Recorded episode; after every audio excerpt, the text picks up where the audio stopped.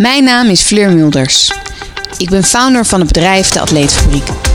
De Atleetfabriek is gespecialiseerd in vitaliteit op de werkvloer. In deze podcastreeks wil ik ontdekken hoe grote organisaties omgaan met het onderwerp vitaliteit. Ik ga in gesprek met leidinggevenden om te horen hoe tegen vitaliteit aangekeken wordt, wat er gedaan wordt en waarom. Vandaag Claire Beerkhoff, programmamanager bij Philips Global. In deze rol is zij voor Philips verantwoordelijk voor het vormgeven en het implementeren van onder andere training en ontwikkeling van cultuur voor de afdeling HR. Onder andere op het gebied van apparatuur levert Philips een zichtbare bijdrage aan de gezondheidszorg. De afgelopen periode hebben ze veelvuldig in het nieuws gezien. Ik ben benieuwd in hoeverre vitaliteit bij Philips ook op de werkvloer een rol speelt. Claire, welkom. Heb ik je zo op de juiste manier omschreven of mis ik iets?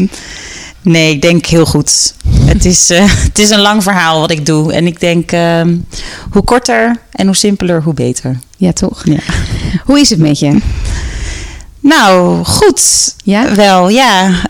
Um... Dat was geen vraag ja, maar meer bevestigend. Hè? Ik zei ja. Ja. nou ja, omdat er vele lagen inmiddels in het leven zijn. Het leven als moeder, het leven als Claire, whatever that may be professioneel natuurlijk bij, binnen Philips. En met uh, corona wilt het leven er ook nog wel eens week per week anders uitzien. Maar als ik de balans opmaak, gaat het op dit moment gaat het goed. Gaat het goed. Fijn. En dan toch even over die coronaperiode. Hoe is het voor jou op persoonlijk vlak? Nou, best wel impactvol.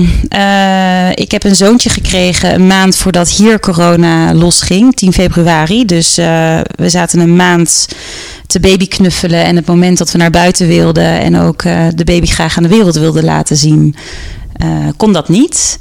Dus um, ja, mijn verlof heeft erg in het teken van corona gestaan. We zouden een, lange reis maken met het gezin naar Azië. Die hebben we afgezegd.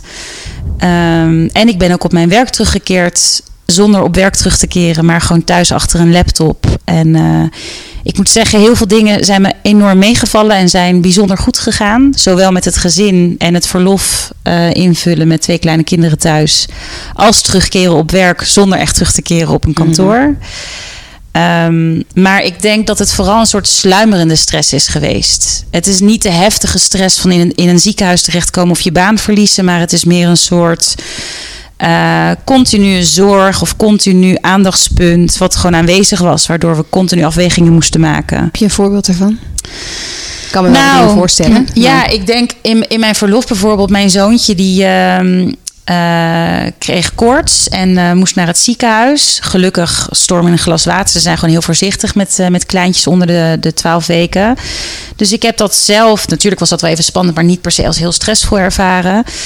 Uh, alles, alles goed gegaan. En wij we zijn toen nog een weekje naar een Airbnb gegaan met het gezin. Om toch ook even het huis te verlaten. Nadat ik uh, vanaf december al thuis zat. Ergens in april was dit.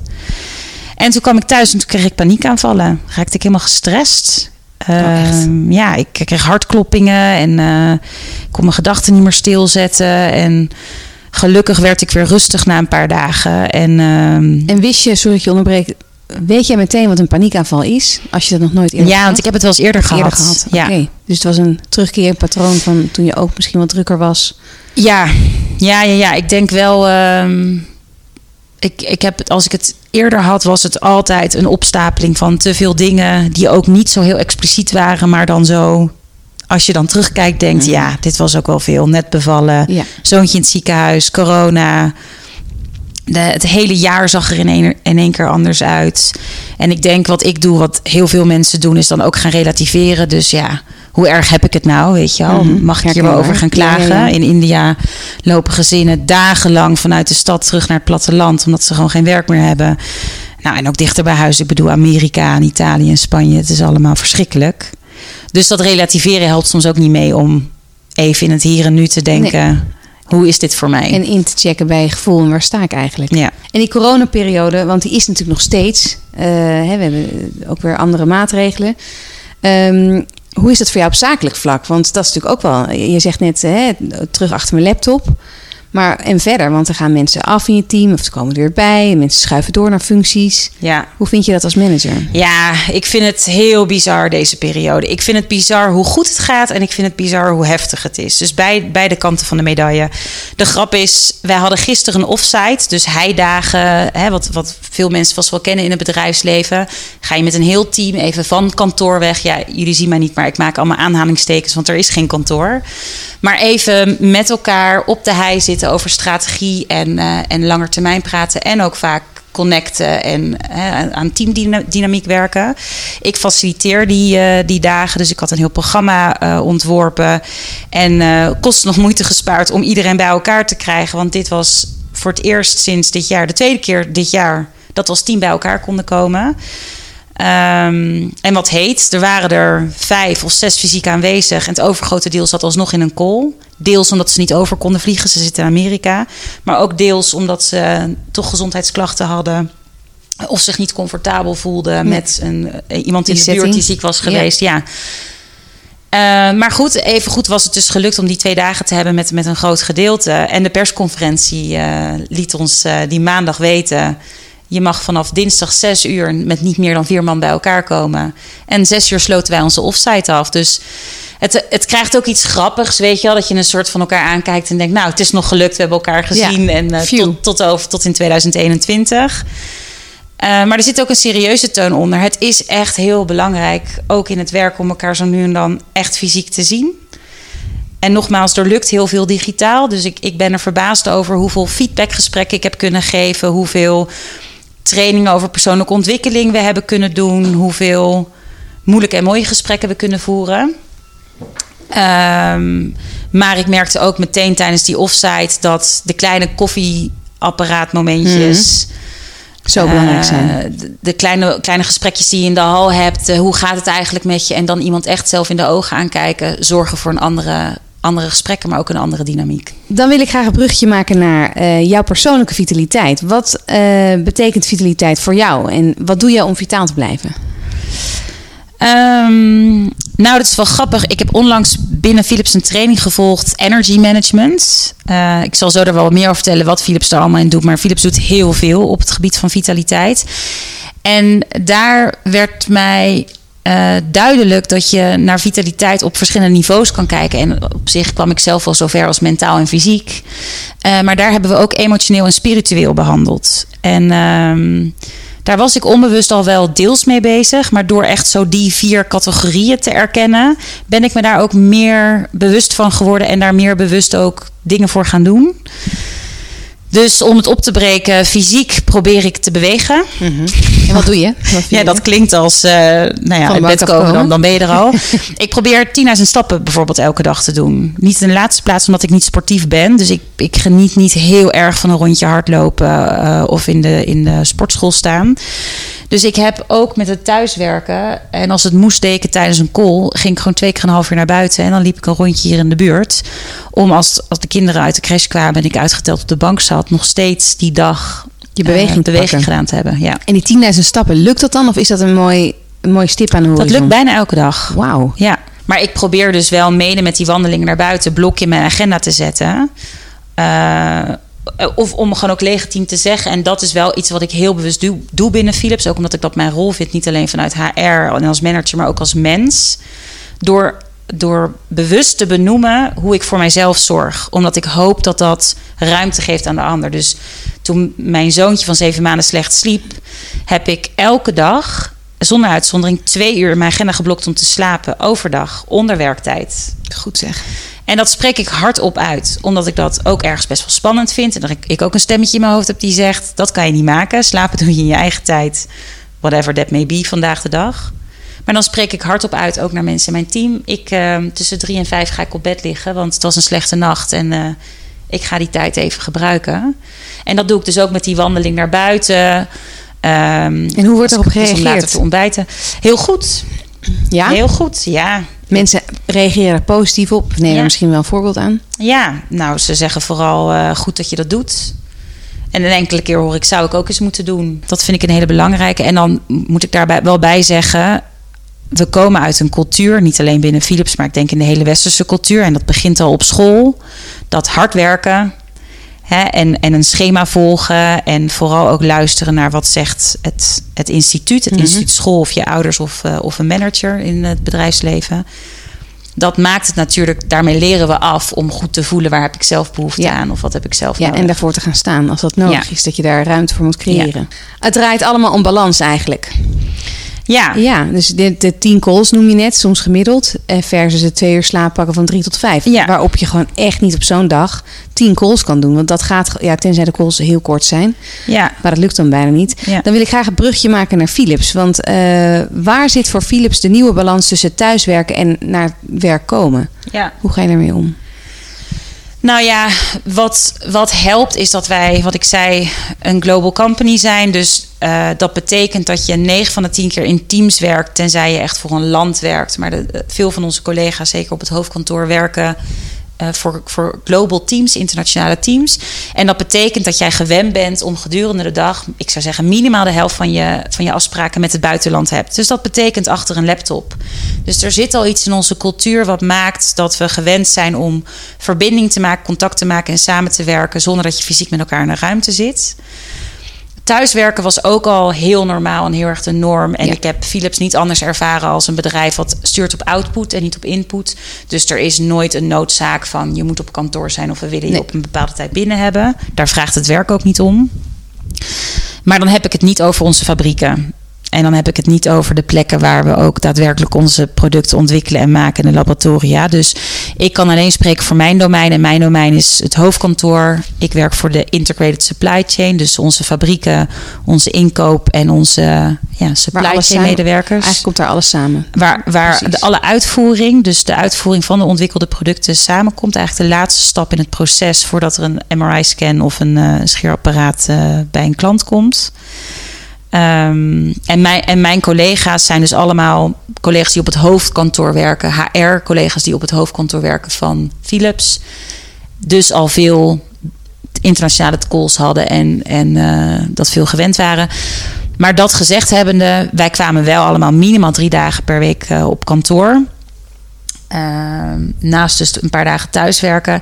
Ja, en dat waren ook echt wel de dagen dat we bewust zorgden dat we onze teammeetings gepland hadden en elkaar fysiek zagen. En ook wel vroeg aan collega's: kom je dan naar kantoor? Want dan hè, zitten we samen fysiek in de ruimte. En dat kan nu niet meer. En hoe zorgen jullie dan eh, dat je toch op afstand je personeel of je medewerkers eigenlijk vitaal houdt? Ja. Nou, dat kan ik he- helemaal uiteenzetten van wat we global doen. Wat, hè, wat, de, wat de corporate Philips doet tot wat ik daarin zelf doe. Maar om met, met dat eerste te beginnen. Voor Philips is vitaliteit heel belangrijk. Kijk, onze, onze purpose, onze missie is... wij willen 2,5 miljard mensen raken in hun gezondheid. We willen hun levens verbeteren. En dat doen we door meaningful technology. Dus Philips heeft de shift gemaakt van een bedrijf... wat meer dan 100 jaar bestaat... van een lampenorganisatie naar een, een, een medical tech organisatie. En je kan je voorstellen, zo'n zo'n transitie ehm, ja, geeft heel veel purpose, geeft heel veel zingeving. Dus uit al onze engagement service komt ook terug dat medewerkers graag voor Philips werken vanwege deze purpose, dat ze zich daar verbonden aan voelen. Maar je kan niet zo'n purpose hebben en eh, niet goed voor je eigen mensen zorgen. Dat begint bij je eigen mensen. Mhm. Zijn wij in Ja, staat om de absoluut. 80.000 mensen die voor Philips werken, om die te Echt raken? gigantisch. En die, ja, het is. ehm, En dat is wereldwijd, maar in Nederland werken hoeveel mensen? Weet ik niet. Weet ik niet. Want ik, voor mijn onder, ik weet alleen mijn onderdeel bijvoorbeeld. Ja. En dat is weer global. En Ja. dat zijn er 25.000. Dus dat is al. En daar, dat je dit vraagt, is, geeft al iets weer. Wij zijn een matrixorganisatie en, en oneindig complex. Dus ik, ik weet niks van Nederland. Maar ik weet dan weer alles van de integrated supply chain. Terwijl de mensen met wie ik samenwerk dan bijvoorbeeld weer een Nederland focus hebben. Als ik begin uit te leggen hoe wij georganiseerd zijn, dan. ehm, moeten we hier denk ik een drie uur Plakken we er nog wat, sessie van meer, maken. Ja. eh, wat reeks een achteraan. weekendpodcast van maken. Maar die vitaliteit, om daarop terug te gaan. Ja, dus ehm, improving lives by meaningful te- technology, dat is de purpose van Philips. En dat vertalen wij in onze eh, eh, cultuur en vitaliteit interventies. En het mooie vind ik. interventies? Kan je het concreet Ehm, maken? ehm, pakketten en projecten en eh, punten van aandacht. Ja. Waarin wij met een team, een health and well-being team, dus een, een team volledig, volledig gefocust op de gezondheid van onze medewerkers, ehm, eh, daar producten voor ontwikkelen. En daar mogen ze gebruik van maken? Daar mogen alle medewerkers gebruik van maken. Het is voor iedereen beschikbaar. Uh, waarbij we heel erg de aandacht hebben, en dat vind ik heel mooi, op uh, jezelf vitaal houden en peer-to-peer, dus je collega's uh, vitaal houden. Dus daar zit helemaal geen hiërarchie in. Ik denk dat veel bedrijven nog heel erg kijken naar de manager die verantwoordelijk is voor zijn team. En wat ik al eerder zei in de podcast, ik geloof heel erg in die eigen verantwoordelijkheid. Ja. En dat is ook al heel erg binnen Philips doen. Je bent zelf verantwoordelijk voor je gezondheid, maar we maken het beschikbaar voor je. Hè, uh, verschillende programma's waar je uit kan kiezen. Nou, en waar moet je dan aan denken? We hebben vitaliteit miles, V-miles noemen we dat, als een soort air miles. Het zijn punten die kan je inzetten voor allerlei programma's. Of dat nou um, een, een, uh, een coachingprogramma is voor een bepaalde ontwikkelvraag die je hebt. Dat MBTI, wat ik net noemde, dat persoonlijkheidsmodel, kan je een test in laten doen en met een coach het resultaat uh, laten doorspreken. Uh, maar ook sportactiviteiten. Uh, diëtisten, dus um, allerlei uh, pakketten op voeding. En vindt het dan bij jullie plaats op de werkvloer of nou ja, hè, omgeving? Heel veel digitaal was het al. Ja, was al. Wederom omdat we global zijn en ja. niet iedereen aan hetzelfde kantoor verbonden is. Maar we gaven ook heel veel workshops op het kantoor. Daar kon je je vrij voor inschrijven. Van voeding tot duurzame inzetbaarheid tot slaap, fysiek, ademhalen. Ja, slaap en, en ademhalen zat heel erg in dat energy management training. We hebben mindfulness sessies op het hoofdkantoor gehad. Een mindfulness room is er. Dus er is altijd een plek in het kantoor waar je in stilte kan mediteren uh, als je daar behoefte aan hebt. Dus er, ja, het is gewoon zo'n landing page waar je als een McDonald's menu uit kan kiezen uh, ja, wat bij jou past. Ja, en merk je dat in de loop der jaren zeg maar, vitaliteit ook belangrijker is geworden? Of? Dat kan ik niet zeggen, want ik werk nog maar twee jaar binnen Philips. Um, maar ik werk inmiddels tien jaar in, uh, in het bedrijfsleven en ik merk wel een shift. Ik merk een shift in mindset. Ik denk dat er tegenwoordig ook zoveel wetenschappelijk bewijs is voor duurzame inzetbaarheid als je medewerkers gezond houdt, mentaal en fysiek. Dat je op de lange termijn veel meer aan je medewerker hebt qua werkgeluk, maar ook gewoon qua, qua vitaliteit en naar het werk kunnen gaan. En ik, ik ken geen groot gerenommeerd bedrijf wat hier niet iets mee doet. Nee, toch nog eventjes dan over de toekomst. Hoe gaat Philips over tien jaar om met het onderwerp vitaliteit, denk je? Ja, ik denk alleen maar meer, maar wel op dezelfde voet. Ja. Um, en meer, hoe, hoe, vertaalt zich dat? Nou, wij hebben um, één kant wat we nu niet belichten, maar wat, wat, wat mij betreft uh, ook onder vitaliteit valt, is in welke mate je jezelf kan zijn op werk. Wij hebben een, um, een programma rondom inclusion en diversity, dus inclusiviteit en diversiteit. En dat, dat lijkt voor de buitenwereld heel te gaan over, over vrouwen, hè, vrouwen in topposities. Omdat er natuurlijk heel veel uh, mediaberichtgeving is over diversiteit binnen bedrijven. En dan stopt het gesprek vaak bij vrouwen. Uh, maar wij voeren dat gesprek ook op een niveau van in welke mate kan jij helemaal jezelf, alles van fleur, meenemen naar de werkvloer. Ook het feit dat jij moeder bent en niet hebt geslapen. Maar misschien als je een andere fleur zou zijn, het feit dat je op vrouwen valt. Het feit dat je um, uit een achtergrond komt waarin je het altijd moeilijk hebt gehad. En, en geen studerende ouders en misschien ook geen geld om naar school te gaan. Dus privileges is daar een heel groot onderdeel van. Dus we hebben, we hebben een programma, een cultureel programma. Wat zich helemaal richt op die aspecten van Philips werknemers en bij Philips werken. En wij proberen daarin zo'n inclusief, los van divers, een zo inclusief mogelijk bedrijf te zijn. En een van de, de metaforen die we daarvoor gebruiken, die, die me zo is bijgebleven toen me die vorig jaar verteld werd, is. Um, diversity is being asked to the party. Dus diversiteit is dat je wordt uitgenodigd voor het feestje. Maar inclusiviteit is dat je wordt gevraagd om te komen dansen. Ja, He, dus echt de mensen de, de dansvloer optrekken en onderdeel te laten zijn van het feest. En ik denk dat dat zo'n belangrijk component is van je vitaliteit. Of je op je werk het gevoel hebt dat je alles wat je hebt niet alleen mee naar kantoor mag nemen, maar dat het ook ingezet wordt uh, op het werk en de projecten waar je bij betrokken bent. Zou je ons uh, jouw rol in jouw functie uh, binnen Philips kunnen toelichten in combinatie met vitaliteit? Kun je dat omschrijven? Nou, een van de dingen die uh, ik ook kan doen als programmamanager is die trainingen die, waar ik het over had, zo'n energy management training, om die te, te implementeren, zoals ze dat noemen, maar beschikbaar te maken voor onze eigen medewerkers. Um, dus veel van deze trainingen, daar ben ik ook zelf een trainer in. En ik zorg er dan voor dat onze medewerkers zich in kunnen schrijven en daaraan deel kunnen nemen. Ehm, en dat, dat Inclusion and Diversity programma waar ik het eerder over had, daar speel ik ook een belangrijke rol in. Mhm. Dus ik probeer onder andere met vrouwen die op belangrijke posities zitten binnen onze eh, teams. En dat zijn er helaas nog steeds niet zoveel. Maar 22% van onze topposities wordt bezet door vrouwen. Maar die vrouwen probeer ik een podium te geven eh, om aan meer vrouwen in, in onze teams zichtbaar te maken wat er allemaal mogelijk is. Ik denk dat heel veel vrouwen nog tegen een, een plafond aanlopen als het gaat om het moederschap en carrière willen maken. Of um, in, een, in een zichtbare mannenwereld toch ook je vrouwtje kunnen staan. En eigenlijk geloof ik niet zo heel erg in, die, in dat man-vrouw paradigma, maar veel meer mannelijke en vrouwelijke energie, laat ik het dan zo noemen.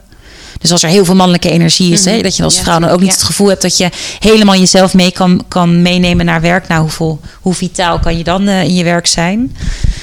Nou, en ik, ik voel mij heel erg verantwoordelijk voor de mensen met wie ik werk. Niet alleen in mijn eigen team, maar ook wel collega's. En dat, dat zit niet zozeer in mijn rol, maar ook gewoon wie ik ben als mens. Maar ik vind het ook wel erg in onze cultuur zitten. Dus ik heb een collega die is hoogzwanger en we zijn nu uh, in de laatste fase van een project waarin we uh, ja, alles een beetje bij elkaar komt en dat best stressvol is. Dus ik zie het echt als mijn verantwoordelijkheid om, om bij haar die check-in te doen en te kijken hoe het met haar gaat. Uh, ja, en ervoor te waken dat ze daarin niet overloopt. Maar ik heb ook iemand in mijn team die woont in de pijp op een appartementje van 30 vierkante meter. Uh, en het was bloedheet deze zomer hier in Nederland. Dus uh, ik heb wel wat extra tijd besteed aan met haar kijken waar ze kan werken en hoe we het werk zo kunnen inrichten dat, ze, dat die werkomstandigheden wat beter voor haar zijn. Um, dus je kijkt eigenlijk naar heel de mens. Ja. Eigenlijk, want je zei het. Um, ik ben global, uh, uh, op global scale ben ik verantwoordelijk. Maar je kan hem heel groot neerzetten. Maar je kan hem dus ook weer heel menselijk en heel klein neerzetten. Wat ook minstens zo belangrijk is. Ja, en misschien ook nog wel leuker om te doen. Want al die implementaties waar ik het over heb, dat, ja, dat is meer het klaarzetten van en het faciliteren om. En uh, daar zit ook niet zo heel veel, zo heel veel denkwerk of, of inspiratie achter. En die credits komen ook helemaal niet mij toe, want dat zijn hele health and well-being teams, hele gezondheidsteams die daarmee bezig zijn. Ik zorg meer dat het dan bij de mensen komt. Maar ik, als je het hebt over zingeving en drive, waarom ik ochtends mijn bed uitkom. Um, ik wil graag het gevoel hebben dat ik ook impact heb gehad op iemands leven. En dat mag zo klein zijn als dat ik van een collega terugkrijg dat hij, dat hij zich gezien heeft gevoeld deze zomer door de situatie waar hij thuis in zat. Of dat ik een team heb geholpen om dat inzichtelijk te maken hoe ze beter naar elkaar kunnen kijken. Mooi, dit klinkt wel als, en ik zie het ook aan je, uh, iets wat gewoon heel erg bij je past. Je zit echt ja. op de juiste plek, wat natuurlijk ook over vitaliteit gaat en over uh, levenskracht doen wat je wil doen en daar ook de juiste energie voor hebben. Ja, en ik, ik vind Philips wel een bedrijf, maar ik hoop dat, dit, dat meer mensen zich hierin herkennen. Dat je jezelf van de rol kan maken wat je ervan wilt maken. Deze plek werd door mijn voorganger heel anders ingevuld dan hoe ik het doe. Dus, en dat is ook wel iets wat ik herken voor de, als je het hebt over de toekomst van werk. We gaan steeds meer naar jobcrafting, kom ik weer met een Engels woord, maar het, het zelf vormgeven van je rol. Hè, van, ja. van het oude in een fabriek staan en een lopende band en dit is je takenpakket, naar veel meer. We hebben hier een opdracht te doen. Er, hè, we, we, staan voor een bepaalde taak met team. Welke rol, welke rol kan je daarin vervullen? Dus ja, ik heet misschien PMO voor de HR voor ISC met 36 toevoegingen. Uiteindelijk kijk ik naar wat zie ik als mijn taak of welke rol wil ik innemen op deze positie. Dus ik denk heel eerlijk, waar je me ook zou zetten binnen Philips, ik zal altijd op deze facetten letten en altijd deze waarden willen toevoegen. Ja, en ervoor gaan staan. Als allerlaatste vraag heb ik nog een, uh, een terugkerende vraag aan het einde van iedere podcast. Aan wie zou jij graag het stokje willen doorgeven? Of de microfoon eigenlijk. Nou, weet je wat het eerste is wat mij te binnen schiet? Um, Bernard, mijn man, heeft een vriend en die werkt voor American Tobacco. En, Als je zelf vitaliteit hebt. Ja, ik ben en ook wel geïnspireerd door jouw interview met de, de, de man van, uh, van McDonald's. Alex Weber. Ik ben heel nieuwsgierig hoe een, een manager of een medewerker van een bedrijf wat... Ik bedoel, McDonald's moet je al even uitleggen hè, hoe dat met vitaliteit te combineren is. Volgens mij heeft hij dat heel goed gedaan. Maar hoe gaat iemand van American Tobacco mij in godsnaam uitleggen. Dat het helemaal daar soms ingericht. Ja, en, eh, maar dat is meer een soort van fascinatie. Dat ik, gewoon, dat ik, het, dat ik me er gewoon niks bij voor, bij voor kan stellen. Misschien hebben ze wel stop met roken. Dat zou, ik, dat zou ik hilarisch vinden. Of nicotinepleisters als... ben wel benieuwd. Um, als zijtak. Ik ga het hem vragen. Dank je voor deze ontzettend leuke podcast. En uh, ja, ik uh, kijk uit naar het volgende gesprek. Graag gedaan.